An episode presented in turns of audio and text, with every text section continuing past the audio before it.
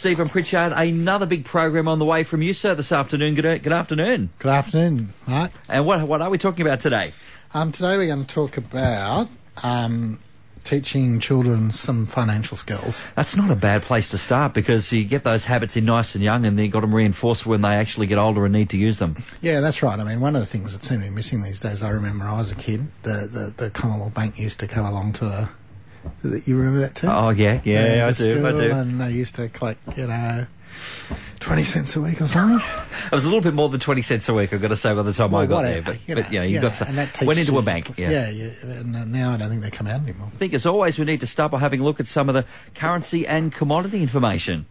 Um, yeah, we'll start with currencies and commodities. We'll start with the gold price this week, and the gold price was was uh, down seven dollars and sixteen to six hundred sixteen hundred and ninety seven dollars an ounce. Uh, the copper price was down one hundred and one dollars and forty three cents a ton to eight thousand nine hundred sixty seven dollars a ton, and the crude oil price, the Brent crude oil price, was uh, eighty three dollars and twenty four, which is down twenty four cents a barrel. And the currency, the currency was a bit of a mixed bag this week. Um, we're down against the US dollar again by uh, approximately 82 cents to 77.63 US dollars.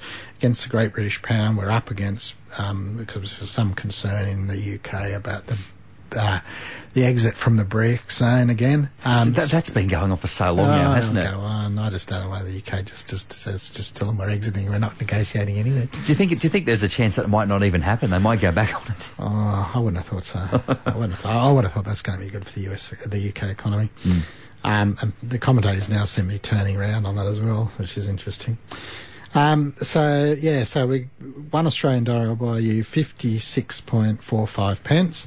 Uh, the US do- the New Zealand dollar, uh, one A dollar will buy you one dollar and seven New Zealand, and the euro uh, pretty much the one Australian dollar was sixty three point six seven euro cents. Very good. And just remember when you go out to buy your exchange of currency, these are wholesale rates and you need to shop around. And if you, perfect example of that is in Beaumont Street, you go down the street and you'll find remarkably large differences between the, the four majors and the few other minor institutions that'll swap currencies there. Which is, in a way, it's kind of good that most of these places are generally re- uh, kind of within close proximity to each other, proximity. so you don't have to sort of travel Yeah. across town to But- get a but- better But rate. just don't just don't go in and, and swap the rate. And the other thing to fall don't fall for is the no commission. What you need to do is you need to go in and say, um, I've got ten thousand a dollars and I want to buy US dollars. How many will I get? the, the, the end product. How much am I product. actually going to get Don't worry pocket? about the commission. Don't worry about the fees. It's really the spread that makes the most of the difference. And just how much will I get? That's what you need to find out. That's some good advice there. And let's move on to the commodities there. Uh, commodities, uh, equity indexes. Eh? Okay. Equities. Okay, so the equity markets, uh, the All Ordinaries Index um, was pretty much steady, back above 6,000. Closed yesterday at 6,076. The S&P 500 was also steady at 2,713. And the Hang Seng Index was steady as well at 30,844. Um, some uh, a couple of stocks that local investors tend to like is uh, BHP was was down six cents on the week to thirty dollars and fourteen. Um, CBA was uh, up one point five percent to seventy six dollars and twenty two, and NIB was down six to, uh, was down uh, fifteen cents to six dollars ninety three. Um, and Telstra continues its drift down to three dollars and thirty one. Mm, things aren't getting too much better for Telstra. They? Uh, poor Telstra. Um, the fuel price around Newcastle, a dollar forty-two point seven in Newcastle, which is up another five cents on the week, and a dollar forty-one in Sydney, which is up five and a half cents on the week. Um, the diesel price in Newcastle, dollar thirty-seven, which is pretty much the same as last week, and a dollar thirty-eight. So the fuel prices already started to run up. We're still a long way to Easter. That's It's- usually James' prediction that it runs up before the holidays. That's where the safe money would be anyway. I mean, Yeah. around Easter time. So, uh, So we- we must be six weeks. Six weeks to Easter. oh, it's too it's too late in the day to think on that. Too late in the day. It's but yet, uh, yet already Easter eggs are out. That's where my mind is at the moment. Oh, they were out after Christmas. Well, Christmas Day's over Cold, there. cold, and we always had um, um, hot cross buns out on Boxing Day. Oh dear, get those with your Australia Day merchandise all on the same day. Okay, Hi guys, how are you? good, Henry. Good. That's good. I saw you on television one day during the week. Oh, did you? Unlucky. Yes, yes. with, with, with, some young lady too. With some young lady. Yeah. Oh, that's probably um, the remember. host, Ingrid or Nadine. Yeah, I think it was. Yeah, I think it was. Yeah, yeah. Yeah, well, yeah. Well, you know, they couldn't compete with you, Henry. Oh, they can. Big time. so, so what's happening down at Caltex? They've decided they're going to get rid of all their franchisees now. Um, yeah, I mean, franchisees seem to be a bit of a um, bit of a dirty word at the moment. We've had some uh, some issues with Domino's. We've had some issues with that retail food group as well, with Crust and uh, Brumby's and all those that group, and the um, and Michael's Patisserie and all that, Gloria Jeans. So um, Caltex are going to take over uh, the running uh, of their um, franchisee um, retail outlets and the petrol stations. Um, I think they're going to complete it by 2020, and it's going to cost them 100 to 120 million to buy them back uh, and move them in house. I guess that is. Um, I guess it's a slight positive. It gives them a lot more control. It gives them, uh, you know, the ability to make sure that these guys get paid properly and they don't have a 7-Eleven kind of um, issue that uh, plagued them. So um, it's probably a smart move. Company's been going pretty well. Uh, the results were pretty good out the other day. So, um, so no, it's um, it's it's relatively all good. Yeah, I mean, from what I've seen of franchises, very few of these actually make much money. I mean, by the time that the franchise fees are taken out and the goods are sold to you, there's nothing hardly left. Well, that, that's the problem. You you, you got to, you know, you, you bought a business and you've put in a, an extra layer of management. Effectively, someone sponging off you at the top. Who's, you know, obviously for the for the guy that's created the franchise, um, it's a great way for them to expand and to uh, to sort of uh, multiply and leverage their their business model. But the poor old franchisee who buys these businesses because they think they're a you know a blueprint to make money. Uh, by the time, as you say, that they've made their bit um, and then pass their bit on to the uh, the top top man of the uh, of the franchise holder. Um, you know, it's it's hard work. It is hard work. Henry, you mentioned at the moment that uh, Caltex were doing quite well. Do you think this is maybe a chance for them to get in on some great PR by also buying back the franchisees while they got the cash around? Um, I, I think you know they've been reviewing this for a little while. It's a two-year review, um, and I think it's, you know it's been sparked by some of these um, press reports uh, that we saw with 7-Eleven and all those sorts of things. So it obviously is. Um, I think it's not so much good PR, but it's probably going to save them bad PR down the track. So um, they, they haven't made a big uh, thing about it, but um, you know they haven't been trumpeting it on the front page of the uh, of the Sydney Morning Herald or the Newcastle Times. Um, so um, yeah, but it, it's it's happening, and it's I guess it's a, it's a good move, and it does take away some of that risk that franchisees do the wrong thing, pay the wrong thing, and uh, abuse their workers, which we've seen in some of the other instances. Yes. Now, one of the other stocks that is going quite well for, for different reasons is Costa Group. They've upgraded their guidance. Love Costa Group, Yeah, so do I. Berries- smashing it. Their avocados. Costa Group are a smart bunch of guys. They are very smart. They, this is uh, the company that when you go into Woolies and you buy your Driscoll's berries and your avocados, chances are that's uh, Costa Group's avocados you're buying. And of course, with the uh, the uh, the millennial uh, focus on your smashed avocado and your poached egg on sourdough uh, in the mornings, um, they're doing very very well. And what they've well, the key to their success, apart from the fact they're good operators, is they did a deal with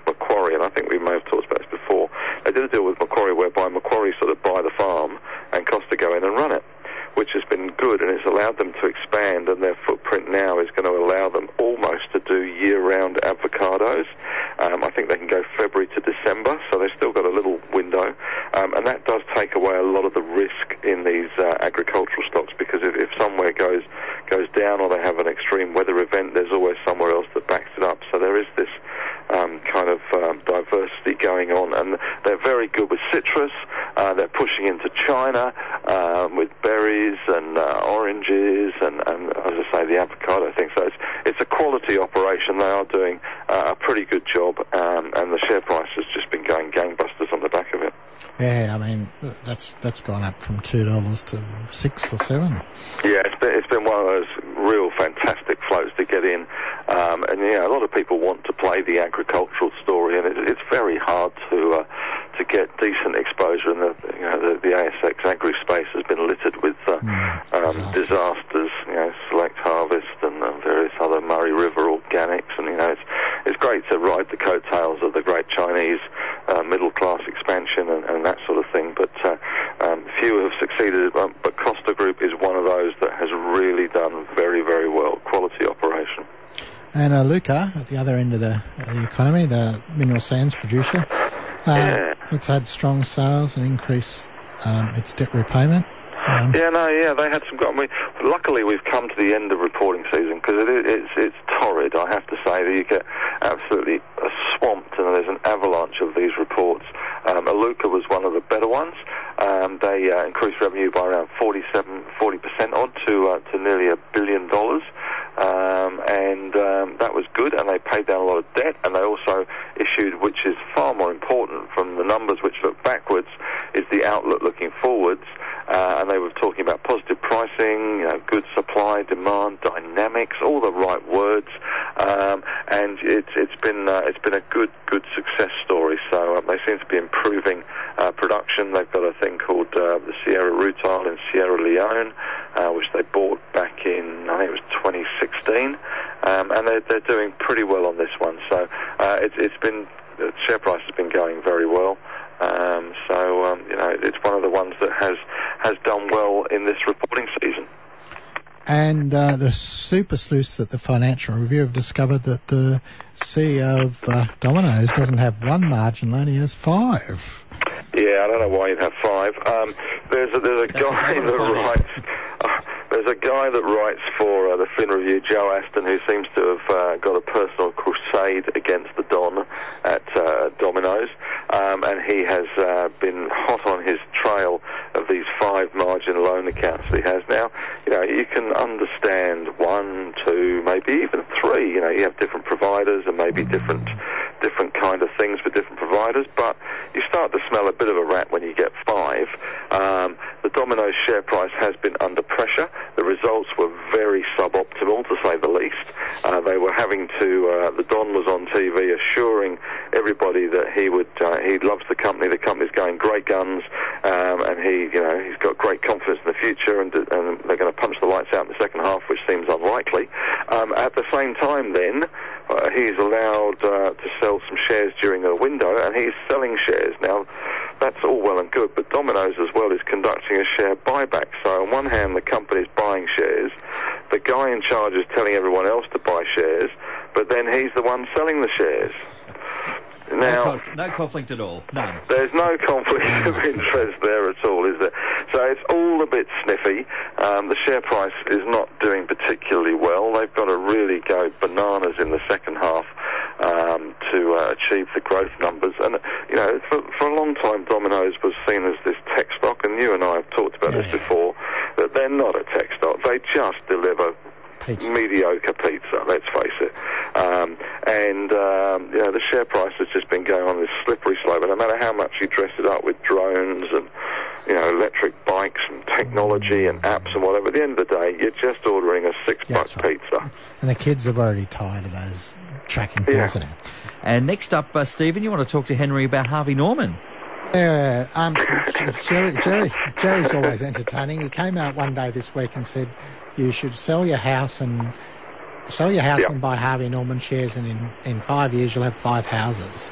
Yeah, well, good luck with that. Um, you know what? Um, I was on Sky yesterday when Gerry was being interviewed, and uh, he- he's just, you know, I, I find it hard to get my head around um, the the whole thing. The, the problem he had uh, a couple of years ago, he he wisely invested in the dairy industry. Now, why you would want to invest in cattle and dairy? Um, I don't know through your Harvey Norman vehicle, which sells sofas and washing machines and hi-fis, etc. But instead of investing his own money, he used shareholders' funds to invest in this, and it has gone wrong. It has not made any money. It's been writing off losses. They had a twenty million dollar write-off uh, in the figures yesterday, uh, and also now they're in a legal discussion with their JV partner. So it's not a great look. And at the time, uh, many uh, market commentators were somewhat uh, bemused and concerned about the uh, the move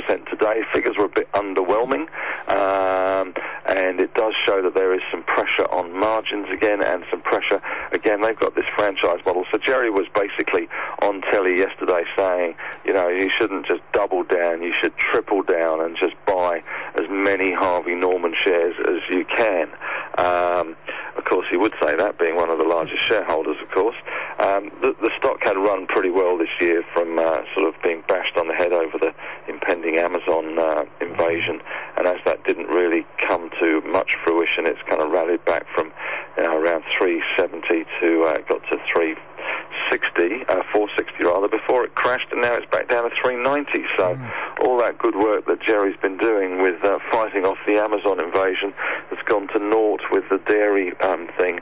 Um, I think um, there were some good headlines about spilt milk and cows mm. coming home and all this sort of stuff. Mm. And, uh, analysts, analysts and, and, and, journalists love a good uh, play on words, don't they? Don't we, I should so, probably say. So, so you don't think we should sell our house to buy Harvey Norman shares at the moment? No, I don't think you uh, you know, Gerry's very keen on the fact that he's got three billion dollars worth of property, which, which he, you know, that's, that's that they have. It is basically a pretty, pretty much a property company un, underpinned uh, by the retail thing. But it's all very well. But who would you sell all that property to? Mm, right. Who's going to take over all? Those, who's going to buy those stores? Um, you just have to sell them and lease them back, and that would change the whole dynamic of the company. So, you know, it's a, it's a big asset and it underpins the company, but equally, um, who are you going to sell them to? Not that many buyers of Harvey Norman stores out there, I would imagine. No, that's right. And uh, Ramsay Health oh. flagged a, a, restructure of its French connection. No surprise there to me. Quelle surprise, yeah. I mean, we've, we've been talking uh, I think about Ramsay and uh, the, the, issues that they've had with.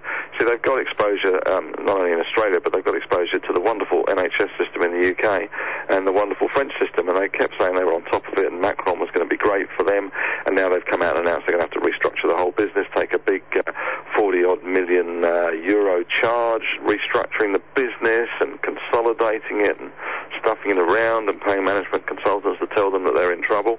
And, and the, the, the, basic problem with, with Ramsay, um, you know, it's a private health operator in France, one of the largest, but you know, governments around the world are trying to, to pin down the costs of um, providing health cover um, to people, whether it's by pushing them into private health or whether it's by, um, you know, um, screwing them on the costs involved in, in, in hospitals and the NHS and the French system.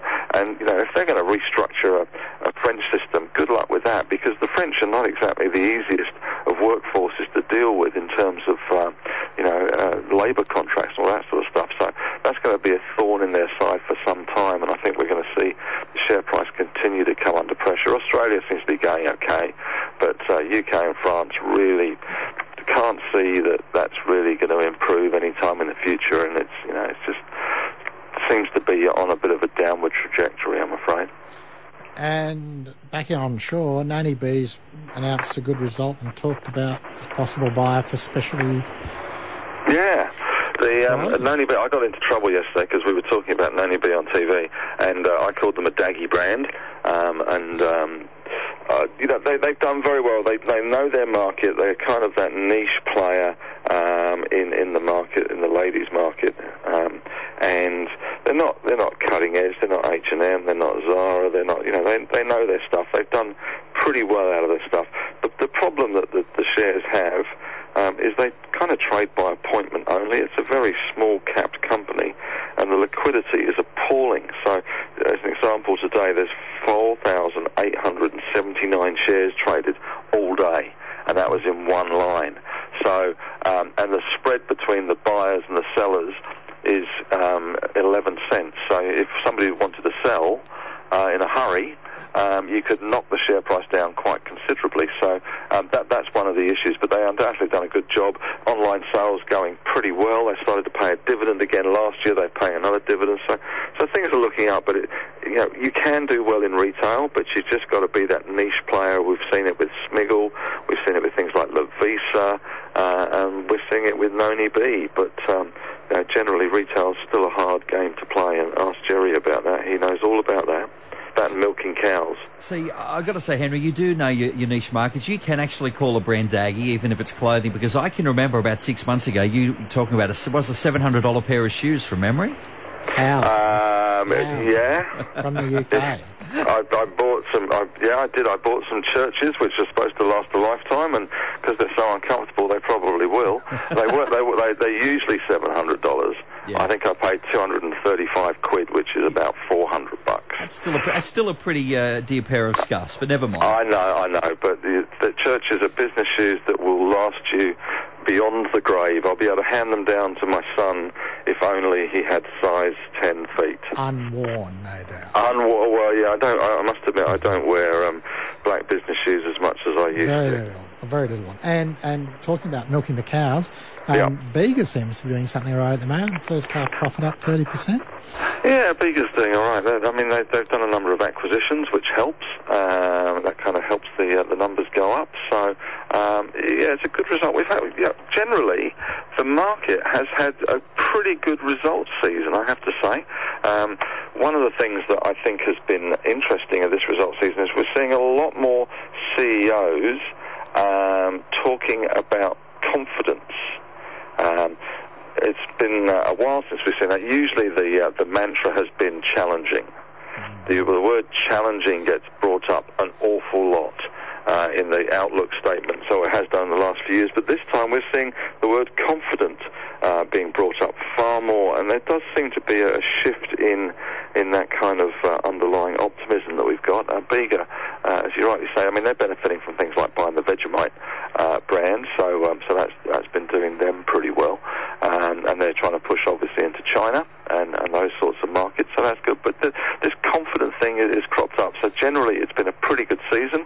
Thankfully, it's over, and we can now kind of assess um, the winners and the losers, and there have been some some losers. We've talked about some today with Harvey Norman and Domino's, and some winners, Costa and uh, and the Iluka and those sorts of companies. So it's uh, it's what has been good is the industrial sector's done pretty well. Banks, yeah, who cares?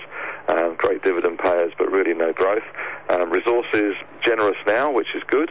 Um, but um, the um, the industrials have really come through for us this uh, reporting season. So hats off to them. Well done, guys.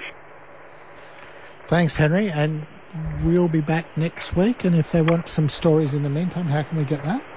Um, you can go to uh, marcustoday.com.au. You can sign up for a free trial for a couple of weeks, and then uh, uh, the lovely Nikki will pester you to take up a full subscription. But uh, yeah, no, it's been going pretty well so far. So. As always, Henry Jennings with some great stories in the marketplace and uh, men's fashion, Stephen, as well with those shoes. I'm not going to every time I'm on this program, I'm going to bring it up But I, time. but I have to buy R.M. Williams boots. But since H, uh, LVH has taken them over, the price is almost double. Stephen, it looks like we've got a, uh, a caller at the moment. Good afternoon, Jackie. You've got a question for uh, Stephen this afternoon. Yes, I have. Um, hello, Stephen. Hi, Jackie. Yeah, um, I'm ringing up regarding the uh, legislation that was passed on the 14th of February in the Parliament um, to do with the bail-in legislation. And the other part of the question is, what would we be, would the people of Australia be safer under the Glass-Steagall? Why, why, why, uh, why would you be concerned with any of this? Why would I be concerned with the Yeah. bail-in? Yes. Well, uh, back when Howard was in, he allowed he he stated that any money that was taken to hold up, a, like to prop up a bank, would be covered by the government. With the bail-in, No, no. my understand no. No, no, that's not right. We're, we're back, and, and it wasn't Howard. It was it was um, Kevin Rudd? Kevin Rudd. Kevin Rudd's government in the GFC issued a guarantee on bank deposits in Australia for up to a million dollars. So if you depo- deposited a million dollars with a bank, it was effectively guaranteed by the federal government. Subse- Right. Subsequently, that legislation was changed. There's a government. There's a guarantee um, up to two hundred and fifty thousand dollars on an individual's deposits with a licensed Australian deposit taking institution. So the bail-in legislation doesn't affect depositors. It affects people who hold uh, bank bonds, um, hybrid securities, and other things, but not depositors. Right. Okay. So, so unless unless you're holding some of those other securities, which the most likely one a retail investor would be holding would be hybrid securities, um, the bail-in legislation won't have any effect. In any event, generally in the newest generation of hybrid securities that have been around for a couple of years, those bail-in provisions are already incorporated in the terms of issue. Now, all Right. the, the Glass-Steagall Act does in the US, which has been repealed in any event, was it separated a bank's investment banking activities from its commercial, from its commercial banking business. And Yeah. that, that, that's never applied in Australia. Um, didn't we have commercial? Uh, like we had a commercial bank and we had the Commonwealth Bank, but I thought both of those Well, the, Com- the Commonwealth, the go, go, going back in time, the Commonwealth Bank was government owned. Other than that, it was no different to, any, to any of the other commercial But I- banks. I thought banks had um, two sections, one for businesses and one for you know, people, personal deposits. No, well, it- I mean, going back a long time ago, there was this thing called a savings bank. But but, Yeah. but, but the Glass-Steagall Act never separated that. It separated their investment banking activities from their commercial banking activities. And commercial Right. banking activities would include savings banks. So I don't know where you're getting this stuff from, but, but I think, you know, whoever's spreading this rumour needs to go and check their facts. Okay, Okay? Roger. Thanks. Yes, thank you very much. That's all right, Jackie. Thankfully, we were able to clear up at least a little bit of that for you, Stephen. It, it can get very tricky from time to time, very murky, Oh, can't it? people hear things and they don't understand it and they don't bother to check, and this is how all sorts of rumours and panics get started. And And I guess as well, we need uh, the, the right experts to give us the right Uh, information. So, so in simple terms, if you deposit two hundred and fifty thousand dollars with an ADI, you you are covered by the Commonwealth guarantee, subject to some limits that are imposed. Yeah, and this is the one that uh, was uh, when the GFC hit. It was a million dollars. been rolled back to It's two been rolled back. to fifty thousand. So, if you want to be ultra safe, what you need to do is go around and deposit two hundred and fifty thousand dollars Yeah, in each institution, Yeah. and then you'll get the benefit of the guarantee on those individual deposits, as distinct from paid depositing a million in one institution where you only get covered for two for a quarter of it. So all I need now is my first two hundred fifty thousand, and then I've got clients who do that. I've got clients who do that. Yeah, yeah. Uh, and, and like you said, if the banks are close together, you know, it's not that. expand just a little bit more on the banks and the, the guarantee that we, we mentioned during the break. Yeah, they get, they get, there isn't there isn't a, there isn't an, um, an overall cap on the guaranteed amount. So so if you if you want to be super safe, you really need to go and have a look at the legislation and see what the cap applies and how it applies to each financial institution that you that you're you're going to propose to make the deposit to. And as always, uh, make sure you get uh, some proper financial advice, particularly if you're making decisions of that nature. Yeah, but still, you're better off putting it at two fifty in uh, a range of institutions than a million in one if you were, want to be super safe. Fair enough. No dramas with that. Okay, good afternoon, Helen. You're on the phone with Stephen Pritchard, and you've got a question about the stock market. Yeah, I have. Thanks, Stephen. Um, I don't understand shares or anything like that, but my son bought uh, 94,000 shares in Viralytics, which Oh. cost him approximately $6,000.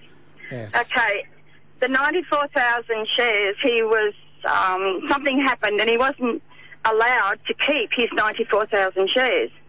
Um, they reduced that to 9,400 shares.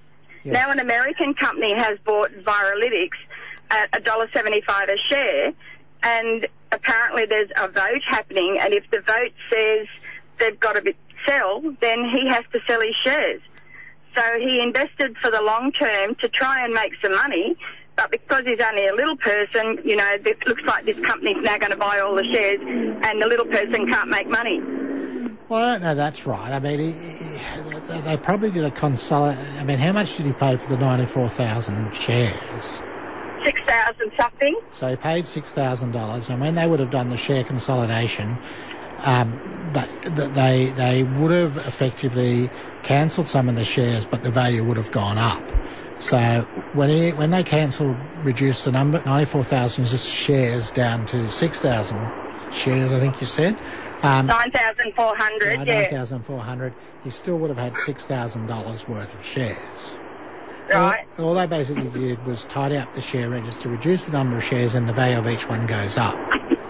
Okay. So now you've got a takeover offer at a dollar seventy. Um, Yep.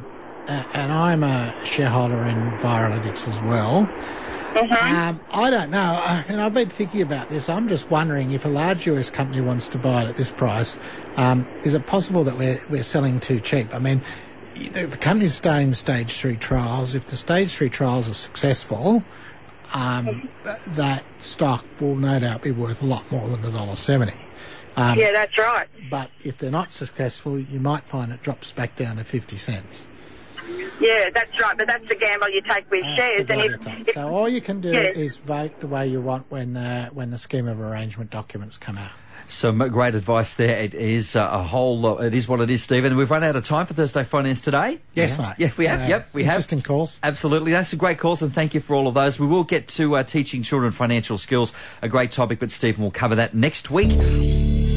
Thanks for listening to this podcast from 2NURFM at the University of Newcastle. Topics range from gardening to health, well-being, pet care, finance, business and travel. You'll find them all at 2NURFM.com.